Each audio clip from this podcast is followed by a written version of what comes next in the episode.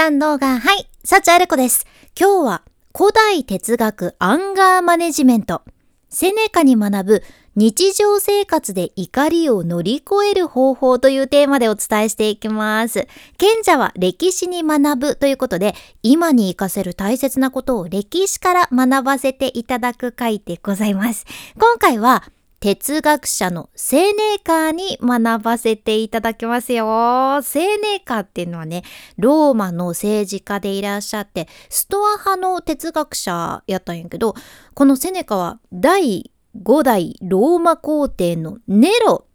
の幼い頃からの家庭教師としても知られていて、そのネロ皇帝にもね、怒りっていう感情は怖いんだぞもう怒りっていうのは一時的なものですからね。たとえその時はこっちが怒って当たり前だろうって思ったとしても、その後冷静になった時必ず必ず影響があるんやから、ネロ皇帝、怒りに基づいて行動するのだけはやめときましょうねってアドバイスされてたのがセネカなんですよ。そう、セネカはね、怒りをコントロールしましょうというよりは、怒りの感情はもう完全に破壊させましょうっていう考え方の人やたじゃん。うん。もう怒りは完全に悪ですよっていうのがセネカで、彼はね、怒りに特化して詳しく書いた本も残されとるっちゃけど、すごいんよ。ローマ皇帝っていう昔の時代から、もうこの怒りっていう感情としっかり向き合ってらっしゃった方なんよね。で、まずね、セネカは怒りの感情の欠点を繰り返し繰り返し自分の目の前に置いて、それに対して適切な判断ができれば、怒ることを防げるっておっしゃっとるじゃん。んだっけ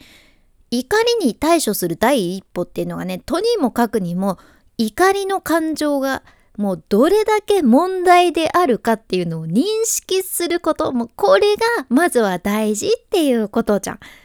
で、セネカが怒りを悪と考える理由としては3つありまして、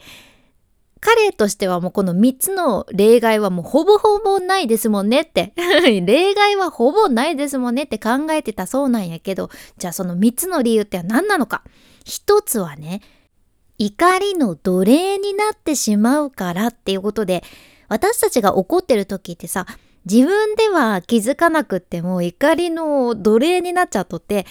後で後悔するようなミスをしがちだよねっていうことなんですよ。人が怒ってる時、怒りを感じてる時は、その時は自分とか相手の未来も考えることできてないし、その瞬間の自分の行動の結果も見えなくなってて、短期的に自分がバーってね、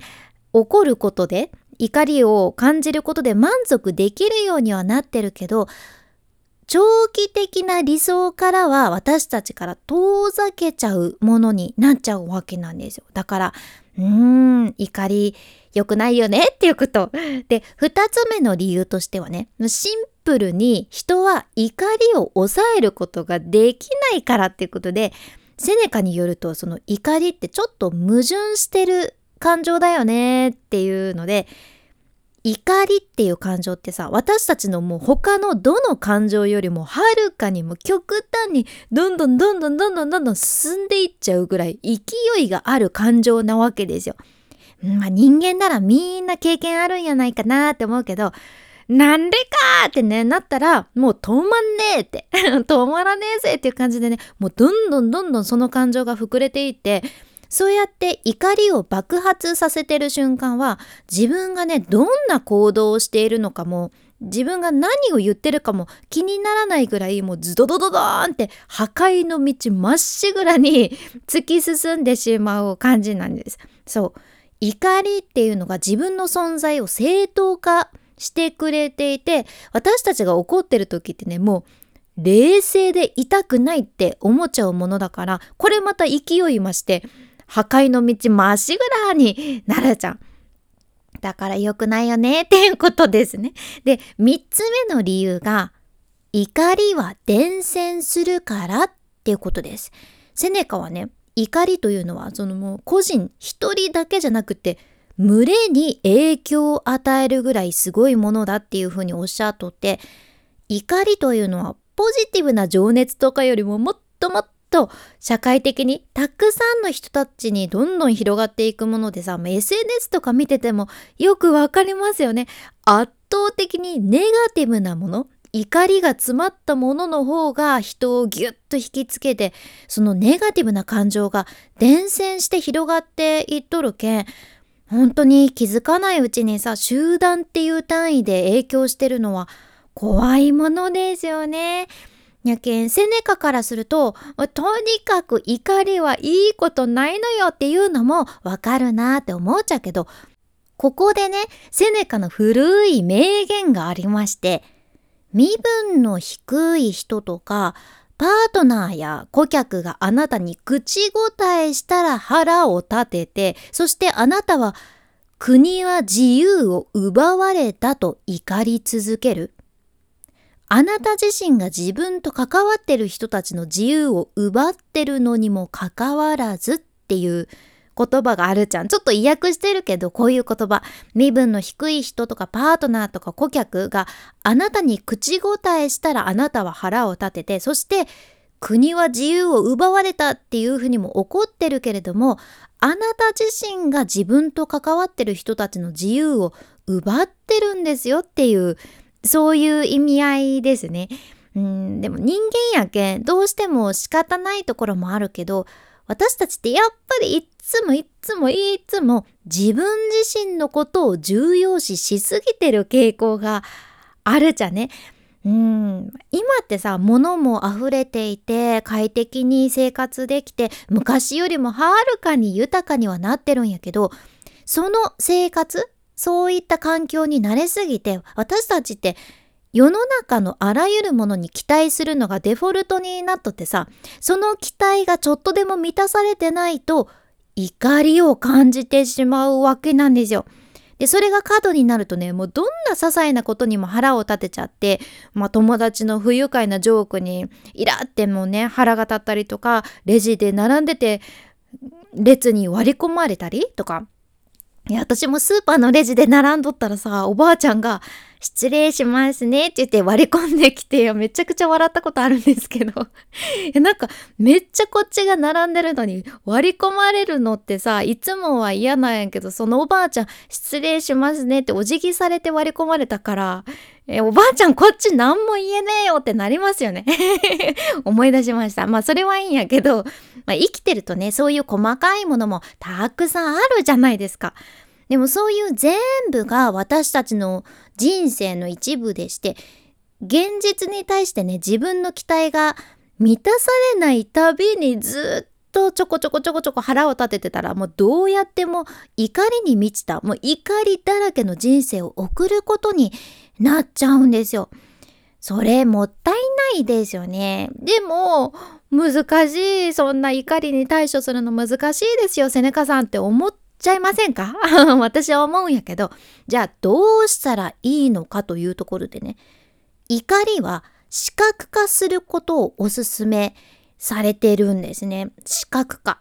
うん、ビジュアライゼーションです。もう最悪のシナリオとか自分にとってうまくいかないことも全て視覚化する目に見てわかるようにリストアップしていて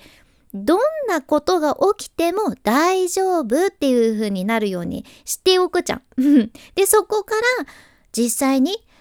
そのネガティブなことが起きなかったことに感謝するっていう流れも大事なんよね。もうあらゆるさ、最悪のシナリオを書いとったらさすがに全部、全部現実になるのって難しいことやけん。あ、これにはならなかったな、感謝。あ、そういえばこのネガティブなことも起きなかったな、感謝っていう流れですね。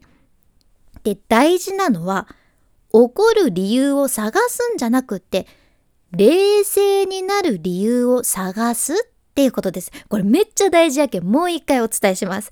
怒る理由を探すんじゃなくって、冷静になる理由を探すんですよ。そう。怒ってる時にね、冷静になる理由を探すのっていうのが、まあそれが難しいんやけど、これがね、ちゃんと自分の中で考えてみると結構あるじゃね。うん、例えば相手に嫌なこと言われて、なんでそんな言い方されなきゃいけないんだよ。絶対おかしいだろうとか思いながらも、うん、まあ、この後帰ったら楽しみな。ドラマ家でゆっくり見れるしなとか。ちょっとわかんないけど、そういえば自分が多分死ぬ直前にきっと今日のこの瞬間のこととか本当にどうでもいいことなんだろうなとかさ、自分のエネルギーをこの嫌なものに対して使うのもったくもったいなくないかとかね、まあそういう省エネ思考とかもあるけど、うん、冷静になる理由を探す方が大事なんですよ。怒る理由って探し出したらもうめちゃくちゃ見つかっちゃうじゃないですか。でもそれでどんどんどんどん怒りが爆発しちゃって破壊の道に進んじゃうので、冷静になる理由を探すっていうのは、うん、頭の片隅に入れておくと生きやすくなるかなって私も思ったから意識していこうと思っています。でもセネカはね、怒りへの対処についていろいろ他にも名言残されとるし、いい考え方も残されとるけん、またね、どこかでちょこちょこ紹介させていただきますので、お楽しみにどうぞ。このポッドキャストでは、あなたの耳と心をゆっくりほぐして、毎日ご機嫌に楽しく過ごせるヒント、これからもシェアしていくけ、もし今日の内容がちょっとでも役に立ったら、あなたの大切な人たちにも、セネカの怒りマネジメントありますよって。シェアしていただけたら嬉しいです。これからも最新のエピソード聞き逃さないように、フォローボタン、まだ押してないというあなた、ぜひ今のうちにポチッと忘れずに押しておいてくださいね。君に幸あれ。ではまた、博多弁の幸あれ子でした。